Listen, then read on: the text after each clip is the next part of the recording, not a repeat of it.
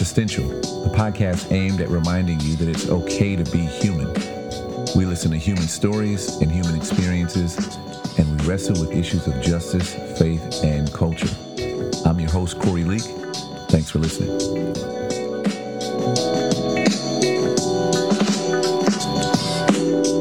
Hello there. Hello to all of you. Welcome to episode 98 of what I hope is, I don't know, I was going to say your favorite podcast, but that doesn't really matter.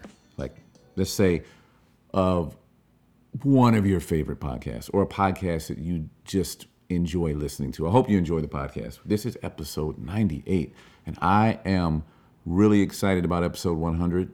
I'm actually really excited about this episode and also 99. But all of these episodes that are coming up, oh gosh, I'm so excited to, to share them with you. I mean, I don't want to get too into episode 100 right now because, you know, we'll celebrate 100 when we get to 100, but we're so close. So, really excited about where we are in the podcast, how many episodes there have been.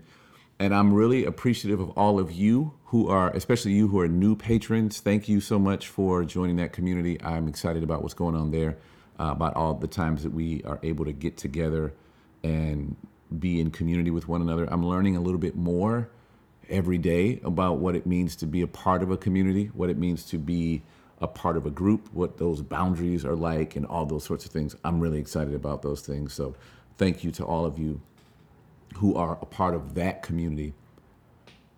Today, I'm um, I'm reflecting on something that I wrote down in my journal not too long ago. Uh, I was in, I think it was in Vegas. No, I was in Arizona. I was in Arizona the day after the Roe v. Wade decision was made and, and all of the conversation that was happening around that, how all this went public and people were lamenting it. And I was riding in an Uber. And the Uber driver was apparently a Christian, or at least, you know, had Christian music playing. He was listening to um, probably my least favorite radio station in the world. No disrespect to anybody who loves those radio stations, but like the Fish and K Love, those sorts of uh, stations that just tend to only play white people music. Uh, we, I guess we we getting started fast on this episode. Um, just as an aside, because since I've since I've gone there and said that out loud, um, I if you listen to K Love or if you listen to the Fish or any of those uh, safe and fun for the whole family radio stations, it's really interesting to me how anti-black they are. I shouldn't say interesting. It's annoying how anti-black they are. As an example, okay, since you know, since I'm since I'm here and talking about this, um, I remember when "Friend of God" by Israel Houghton was this really popular song, which is what it is. You know, this was you know, um, I'll I'll say a little bit more about this later. Not "Friend of God," but the whole idea of worship, and I remember one day listening. I don't know why I was even listening, but I came across maybe I was scanning the radio, and I was living in Atlanta at the time, and the Fish played "Friend of God" by Phillips, Craig, and Dean. Song had been out for a while, been popular for a long time. For whatever reason, they wouldn't play Israel's version; they played Phillips, Craig, and Dean's version. I guess it was safer and more fun for the whole family. Who knows? But that's that's what happened, and maybe maybe they've changed since then. I don't know. But I'm riding in this Uber, and in Arizona, and I'm listening to this worship song that came on. I don't even, I don't even remember what the song was. Of course, it was white people singing it, which is fine.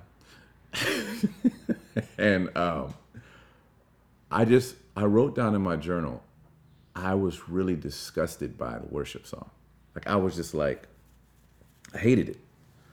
And it wasn't because it was white people singing it. It wasn't because it was on a radio station that I feel is uh, anti-black and problematic.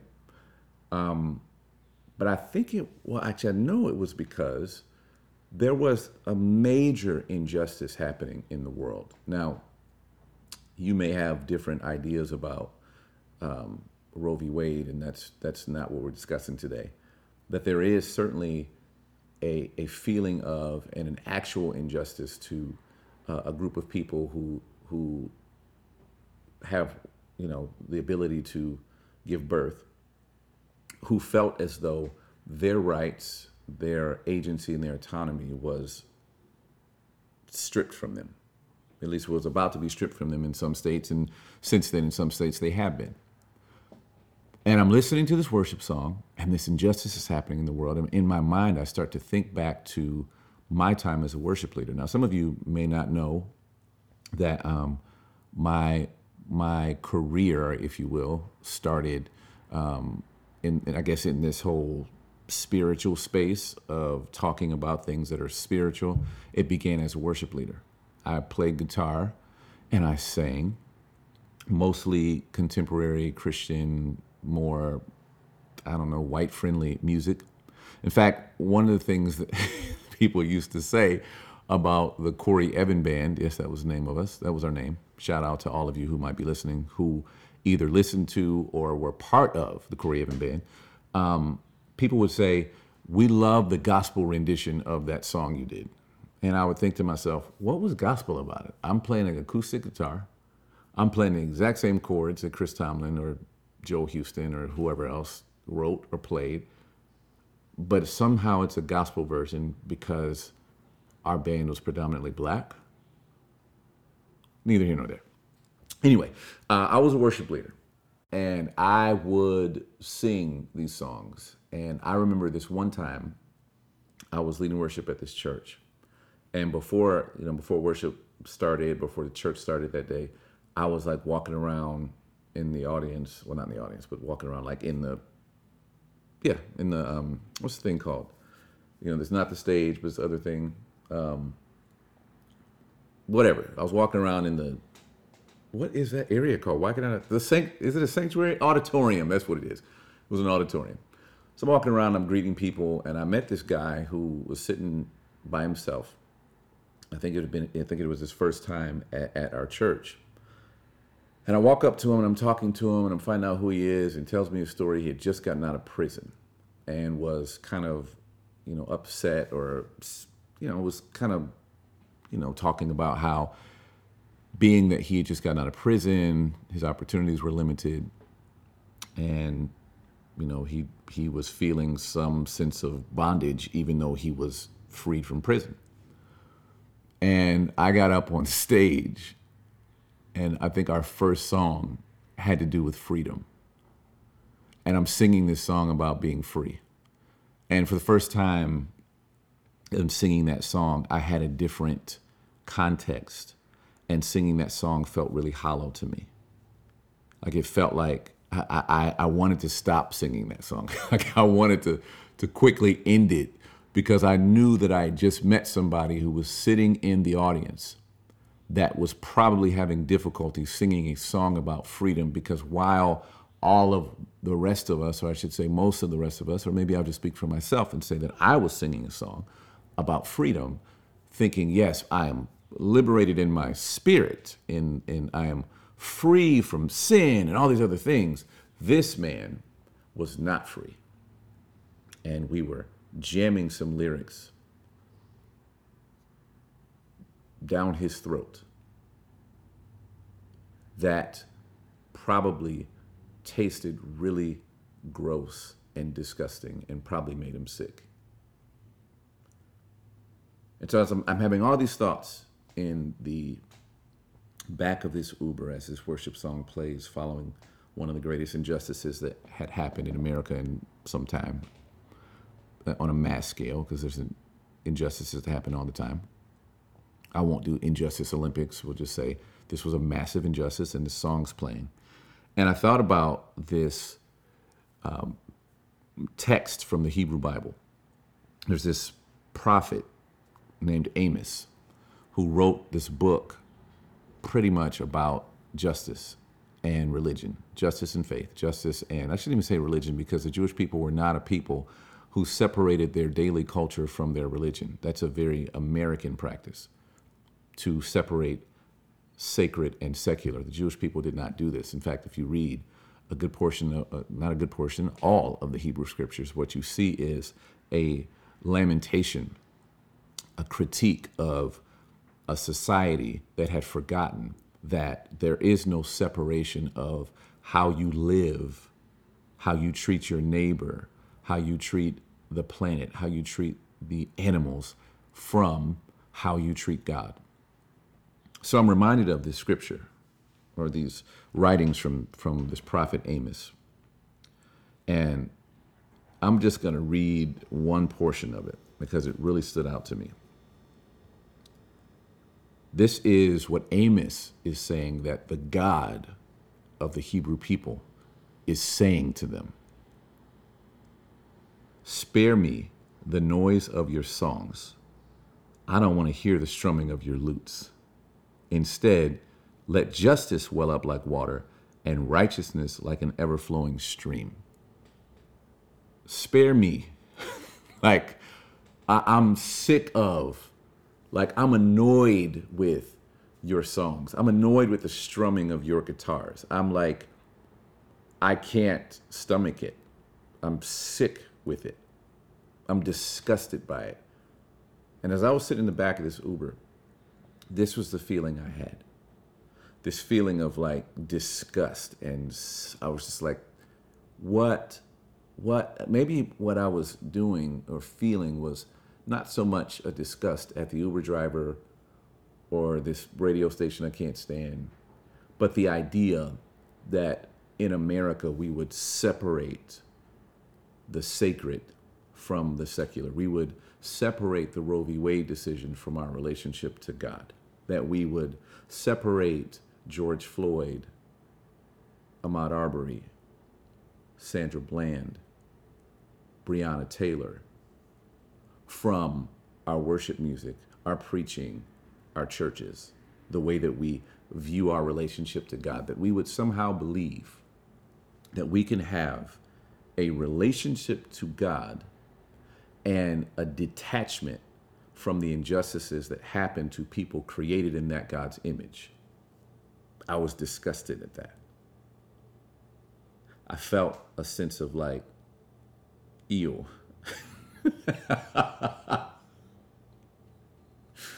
I felt a sense of gross.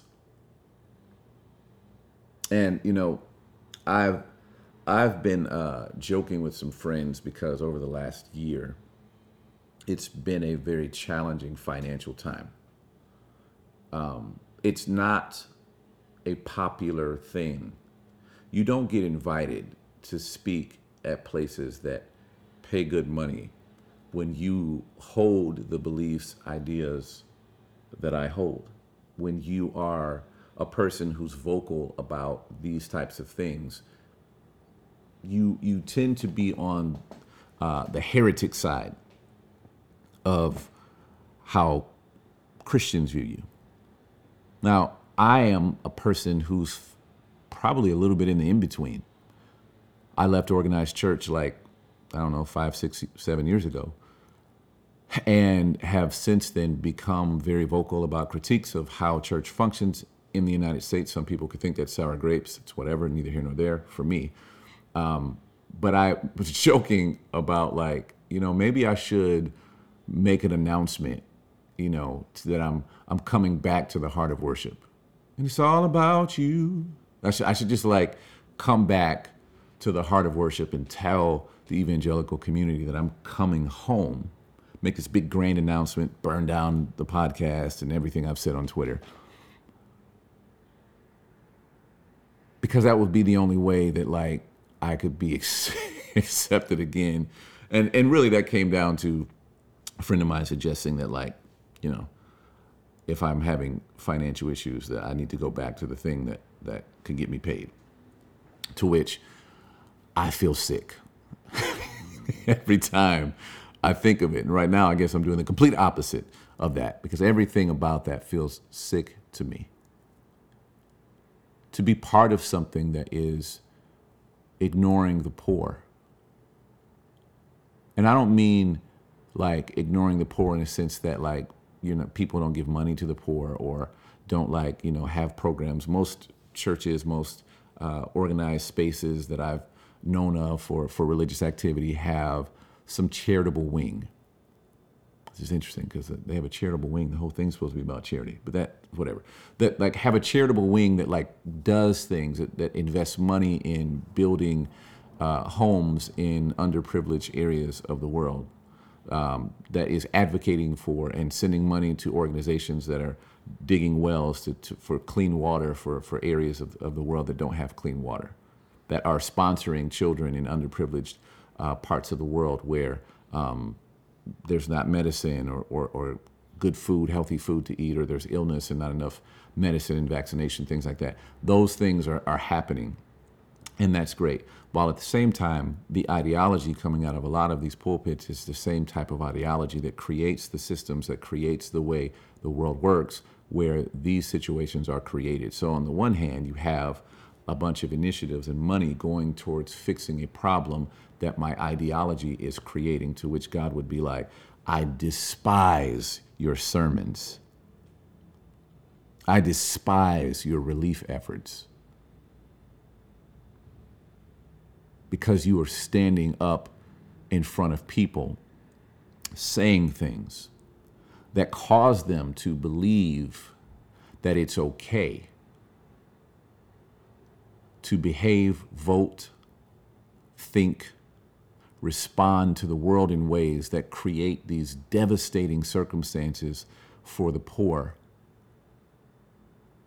but can feel good about themselves because they're giving money to help the conditions that they're created. Not to mention that here in the United States, money is bypassing black and brown communities and going overseas to help missionaries do work in other countries that we need done in ours. Not to say that needs to that we we have enough resources to do both. To be honest, it's not like it has to be. It's not a binary. It's not mutually exclusive that you can only do good in one place and not in the other. We don't ha- have to bypass black and brown communities to do good in other places in the world, but there's something that seems like safer, less political about being involved with doing things in other countries because we don't really know their politics probably as well as we know ours.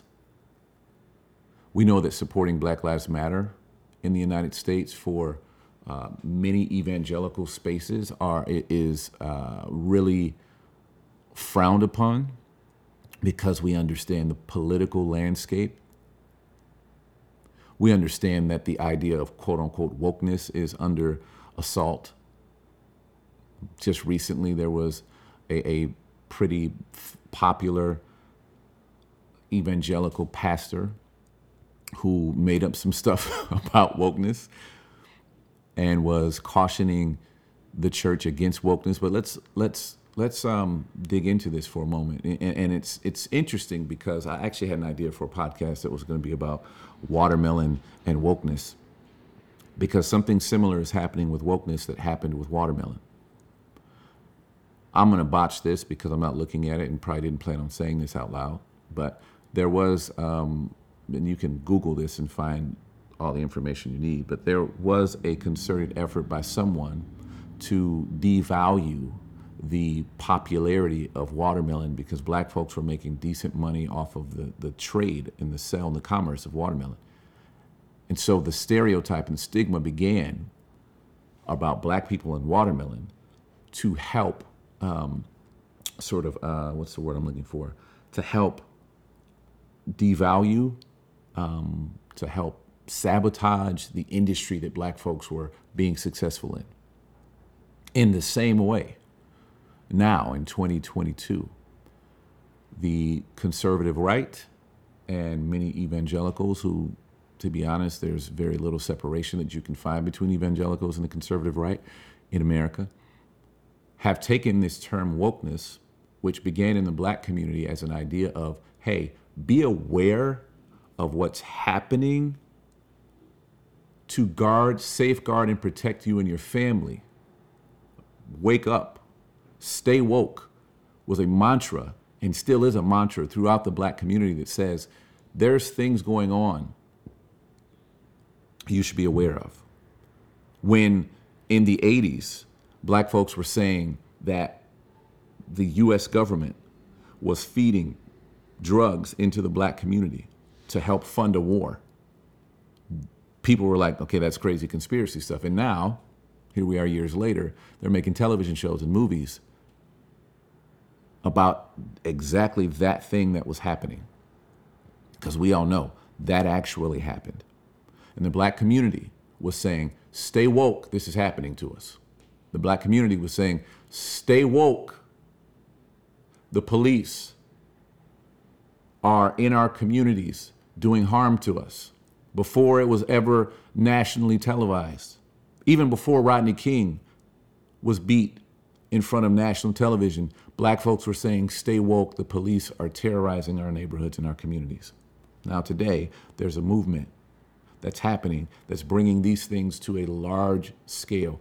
2020 made this a global thing that everybody knew after we saw George Floyd.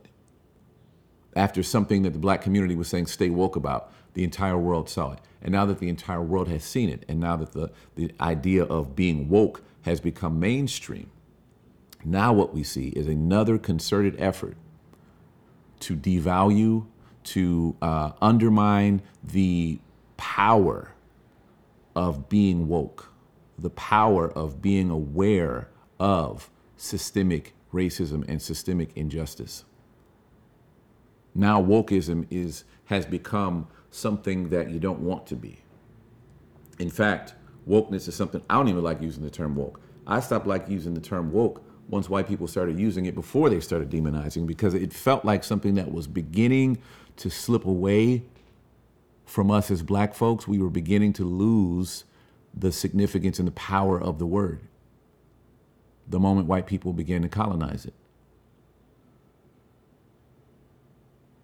And so now, here we are again in a moment in history where I'm aware, I'm, I'm fully aware that many of you who listen to this podcast either go to church, have been to church, um, are, are in a state like I am, which, which, where you're wrestling with spirituality and you're deconstructing and decolonizing your faith.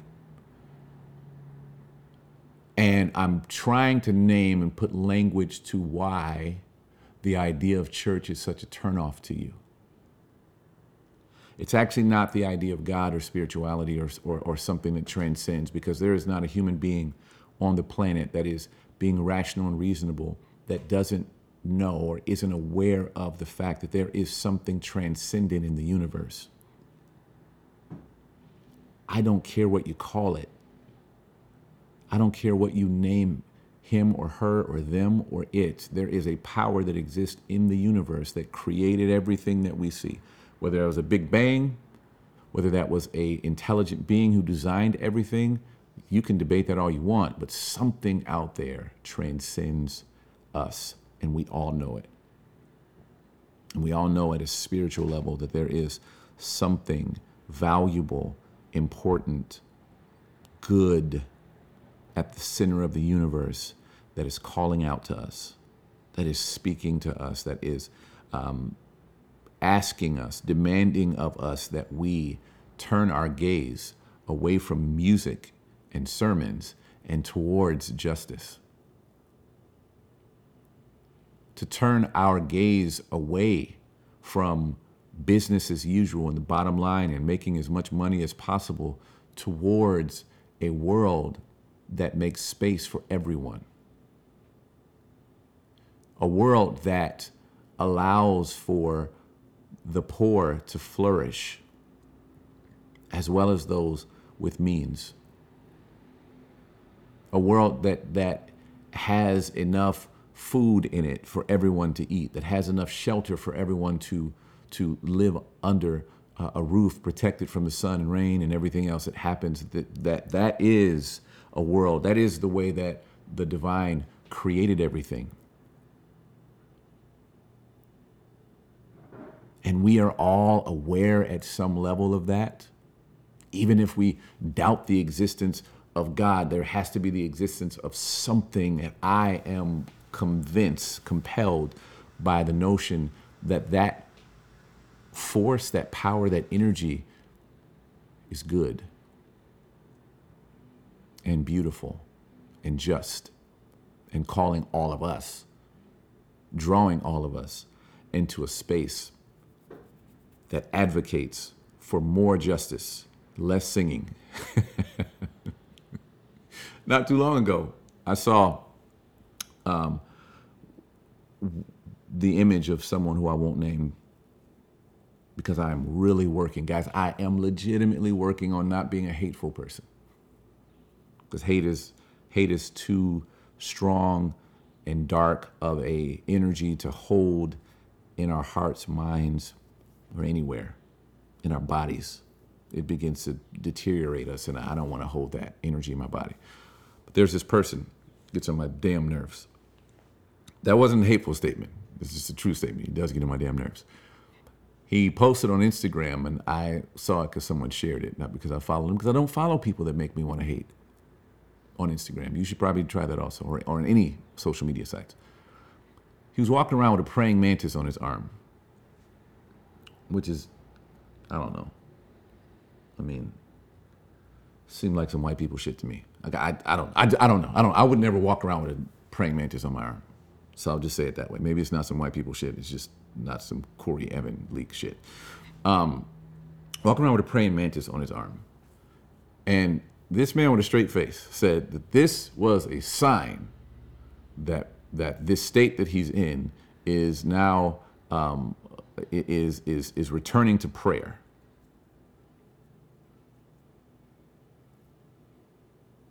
This is the same worship leader who went out to Minnesota in 2020 and led a worship night while people were protesting the murder of George Floyd by the state. I mean, can you imagine that? Imagine like if, I mean, I guess this is tantamount to people like um, in the Jesus story when, when Jesus is being uh, executed by the state that um, Roman sho- shoulders, Roman shoulders. Roman shoulders sounds like an exercise you do. Maybe I should, I should, never mind, Corey, stay focused. Um, Roman soldiers were gambling or, or engaged in this activity over Jesus' clothes while he was being executed by the state. Somehow there's a parallel. I ain't made the connection yet. Maybe you can make the connection later on to that and this dummy showing up to, to Minnesota to lead a worship night service while people are protesting and lamenting the, the brutal murder of George Floyd by the state. Rather than participating in what's already happening, and seeing what's happening right in front of his face, he decided that he'd rather sing songs and strum his guitar, to which Amos, I mean, it would seem to me that Amos would say to this dummy, Gosh, maybe dummy's a hateful word to use for somebody. I take it back. I didn't edit it out though, so I should tell you something. I'm still a work in progress. Amos would say that God, at least the God that Amos wrote about that is supposed to be the same God that this guy um, follows, believes in, and sings worship songs to, that God would say, I'm tired of your songs. I'm disgusted by them. He'd say, spare me the noise, the noise of your songs. I don't want to hear the strumming of your guitar. It's literally what Amos would say to this man and others who joined him in that moment and others who are joining him all over the country. Now, perhaps you are somebody who joined that group listening to this podcast. I doubt it, but maybe you are. Maybe somebody shared this with you and you decided to listen to this whole thing so you could, maybe you hate listening, which happens sometimes. I hope you know what I'm saying is true.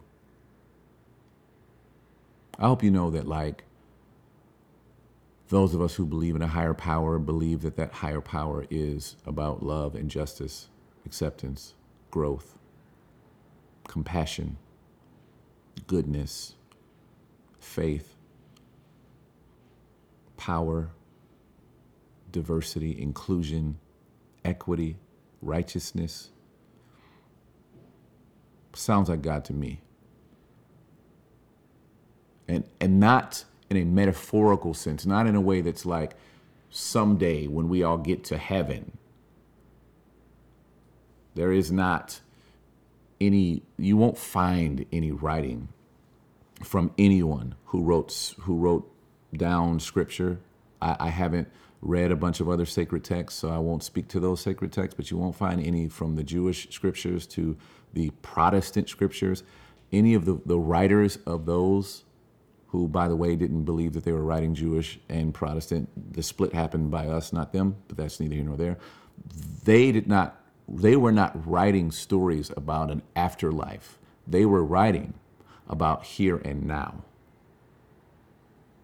They were writing about a just world. How do we, as human beings living now, this life we have, that is the only one we have that we can be certain of, how do we live justly here and now?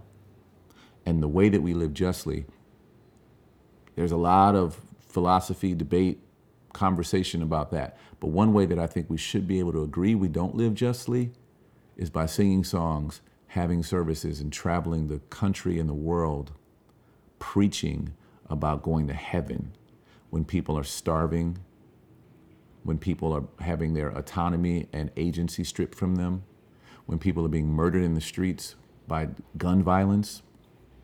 I can tell you that ignoring those things so that we can sing songs, nah, I can tell you that's not what any divine being worth following, pursuing, considering, meditating on would be about. All right, y'all, that's it. Uh, cannot wait for you to hear episode 99. We have some of our favorite guests coming back. My favorite guest. I won't apologize for that. They are my favorite guest ever. They're back on the next episode of Existential. Thank you to all of you who are listening, have listened, continue to listen, share, rate, review. If you haven't shared, if you haven't rated, if you haven't reviewed, stop right now and do that before you finish with this episode. Please, please, please. If you have not become a part of the Patreon community, like a bunch of the new folks who've come on again, thank you to all of you. For any amount of money, you can you can become a part of that community. Again, like I said before, it's not about the money. It's just how Patreon is set up. So you if you do a dollar a month, I don't care. I just want you to be a part of that community because I want to grow it. I want to do some cool things with it. And I think we can contend for a better world together one conversation at a time.